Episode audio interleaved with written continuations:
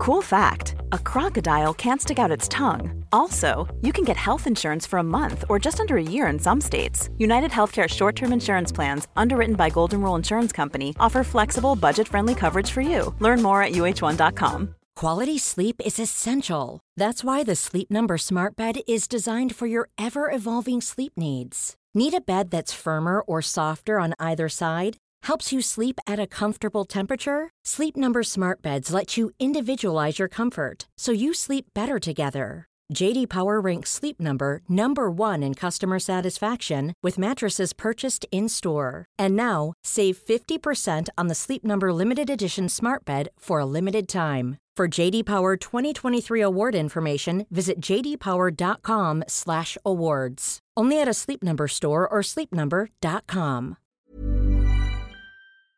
Hello, everybody. Welcome to What Culture Gaming. I'm Scott, joined by Josh.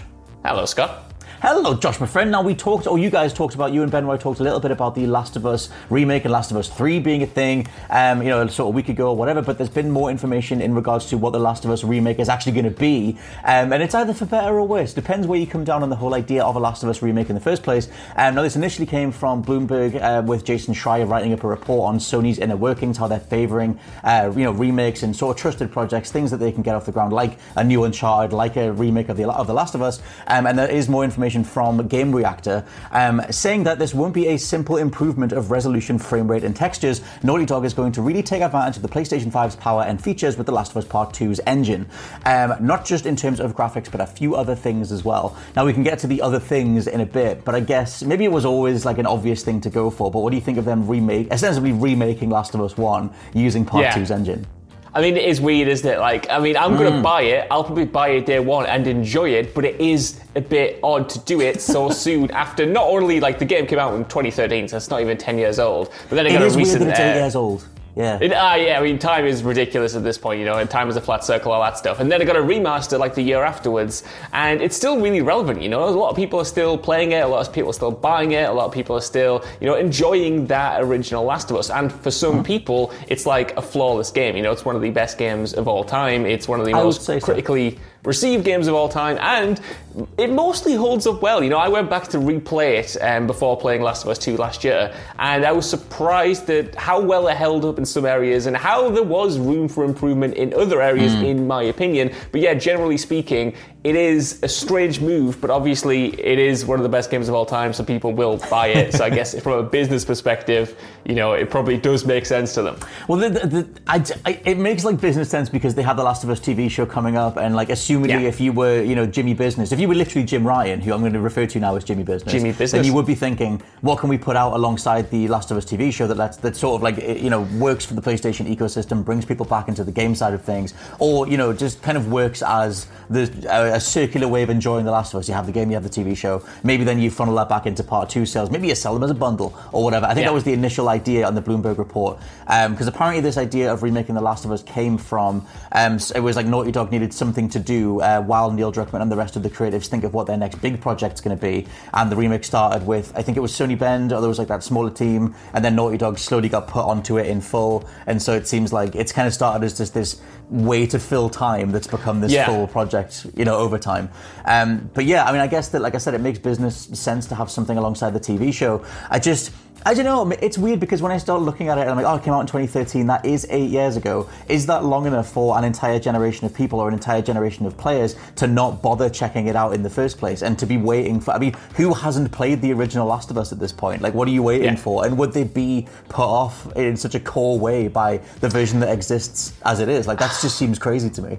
I wonder whether, you know, like you said, you know, this project didn't start in Naughty Dog. I think it was the San Diego studio actually, um, before they kind of like it was taken. Oh, the off their one, hands. Yeah, and Naughty Dog were kind of just, um, you know, coming on to collaborate, and now it is a full Naughty Dog production. So I wonder whether they're like looking at, you know, the criticisms they did receive for the game and their previous games in general, and the big focus has been on combat in Naughty Dog games. Like I've always thought it was pretty good, but it is the one thing that constantly crops up, especially in regards to The Last of Us One, where you know you have a vocal group of people who say, "Yeah, I love the story. Yeah, I love the characters. Yeah, I love the world, but I don't like playing it. I would rather watch it." So I wonder whether they're kind of, you know, like you say, they're in this position where they're in pre-production on a few things, but nothing mm-hmm. in full production. So you've got a lot of people with time on their hands, and they've gone, "Well, we've got this engine. We're going into the next gen. Why don't we do for the next gen what we did with The Last of Us Remastered, which you know they um, cited as giving them a foothold in the PS4 era, like getting them to mm-hmm. grips with some of the um, you know, the, some of the technology before they made Uncharted 4 or whatever. And I wonder whether yeah. that's kind of a similar situation here, where they're like, well, we can harness the, Playsta- the power of the PlayStation 5, almost get like a practice run of what we want to do with the PlayStation 5 on this remake that's not going to be, mm. you know, as demanding as a full project, and then take what we've learned to whatever is currently in pre-production. When, it, when you think about it that way, I do think it is a, a sound move, and like you say, it gives people something to do. It lets them get to grips with um, the tech and stuff. But uh, mm. you know, I, I feel like like The Last of Us One, like you say, if you haven't played it at the moment, like who is waiting for a remaster? And I think that's the thing. There, no there one was a few games. It, yeah. no, yeah, no one's asking for it. There are a few games from you know throughout history that I'm kind of like holding off playing because I do think there's going to be a remaster of them. But The Last of Us. Ah.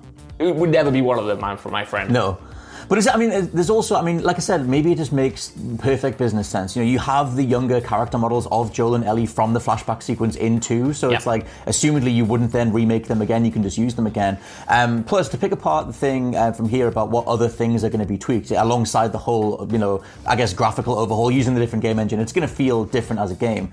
Um, do you think it'll have like Last of Us 2 style combat? Maybe they give Joel like a jump button because that was one of the big things in part two, um, or like you know maybe you expand expand the crafting system, or I guess it's just a case of trying to bring the combat system up to speed to where it is in two, because two has such a fluid, kind of scrappy kind of sensibility. Like you're right yeah. there in the middle of those encounters, um, and I don't think they would go as far as you know adding sort of different ways to get around in those environments. Like in two, you can sidle in between like a bookcase while you're inside like an interior or something, or you can duck under a fence or something like that. All the yeah. crouching and crawling stuff. I would be amazed if they went that far.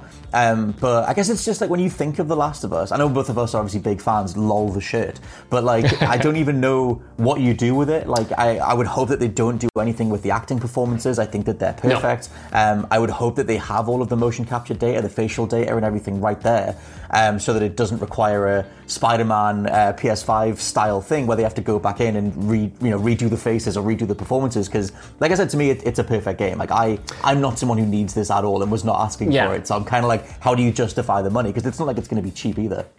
Well, this is the thing, you know, I'm coming at this from a perspective of it's it's definitely happening, and I can come on videos and be like, I don't want it to happen, but it is. Yeah. So I'm going to try to at least offer like what I do want to see from it, the things I do think they can improve and stuff. And yeah, I think mm-hmm. you're totally right. I don't want them to touch the script at all, even if this TV show is coming out that's going to expand on scenes we didn't see or scenes we did mm. see. Like I think the script is stellar. I think the performances are stellar. I wonder whether they get the original actors back in to do not new lines but new mocap because obviously obviously the facial technology has come so far between The Last of Us Part 1 and Part 2, and they don't really need to do it, but they could alter mm. those um, th- those facial performances to be more nuanced and more emotive in a way. I do think they mm. will take a lot of the Last of Us Part 2's combat mechanics and implant them in 1 because, you know, a lot of people are critical of The Last of Us Part 2 and they say that, you know, there's no difference between the combat in 1 and 2. And I remember booting up 2 for the first time reviewing it and kind of thinking the same thing and being like, really? yeah, they, they, haven't changed much here. This feels really hmm. familiar. Mm. But going straight from 2 back into 1,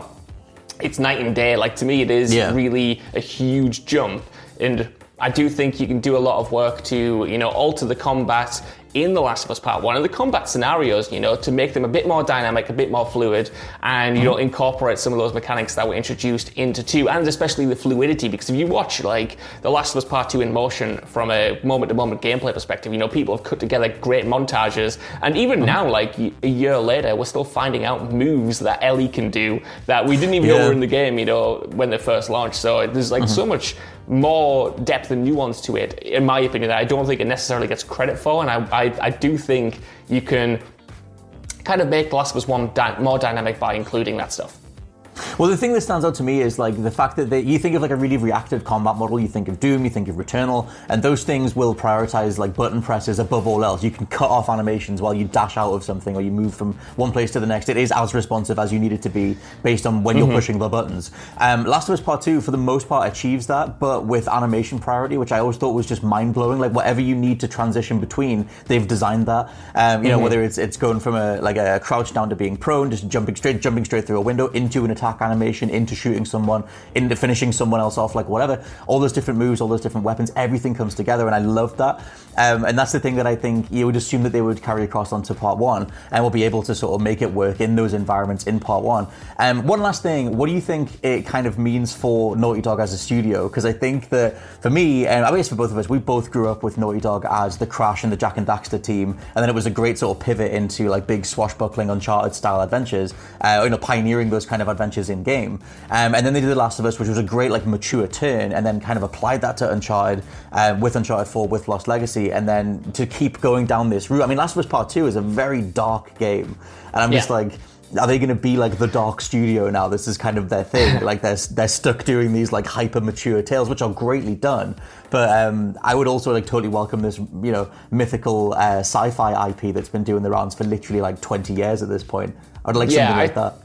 I think for me, you know, when it comes to Naughty Dog, I just want variety. You know, I, I love The Last of Us. Yeah. I genuinely think like the first two games, that's easily, you know, in my perhaps if not top five, definitely like top ten of all time, you know. Uh-huh. And I do want more Last of Us, but I don't want only Last of Us. You know, when the right. first one came out, I thought that's great, and I didn't expect them to do a sequel. And when I finished Same. the sequel, I thought that's great. I don't expect them to do anything else. But now, yeah. you know, with the with the TV show coming out, with the remake coming out, with Neil Druckmann already talking about how he's got a story outline for The Last of Us Part Three that he wants to do one day, it's mm. clear that it's here to stay. It's clear that it's going to be a huge part of the developer's identity, a huge part of Sony's identity. And I'm here for that, like I said, because I'm a big fan and they haven't, you know, done me wrong yet. But at the same time, you know, Naughty Dog in the past, they've been defined by the what they're doing next, like the new thing. And mm. you know, we've talked a bunch of times about how this is the first generation; they haven't had a new IP.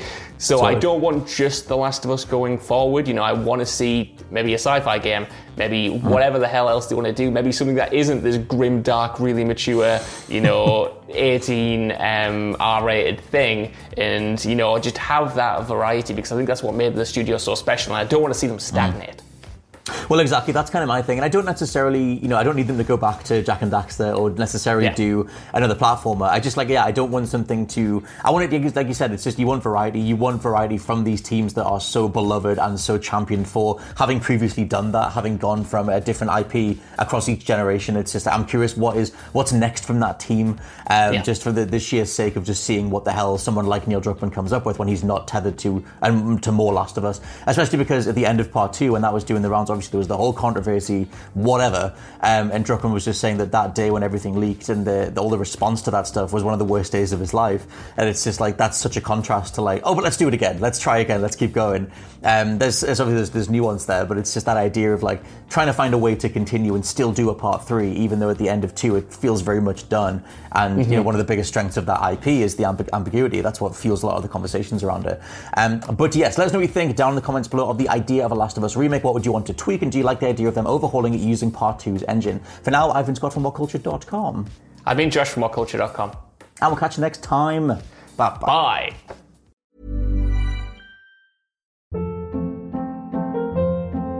Hold up. What was that? Boring. No flavor. That was as bad as those leftovers you ate all week. Keke Palmer here, and it's time to say hello to something fresh and guilt-free. Hello Fresh. Jazz up dinner with pecan-crusted chicken or garlic butter shrimp scampi. Now that's music to my mouth. Hello Fresh. Let's get this dinner party started. Discover all the delicious possibilities at hellofresh.com. Hi, I'm Daniel, founder of Pretty Litter. Cats and cat owners deserve better than any old-fashioned litter. That's why I teamed up with scientists and veterinarians to create Pretty Litter. Its innovative crystal formula has superior odor control and weighs up to 80% less than clay litter. Pretty Litter even monitors health by changing colors to help detect early signs of potential illness. It's the world's smartest kitty litter. Go to prettylitter.com and use code ACAST for 20% off your first order and a free cat toy. Terms and conditions apply. See site for details.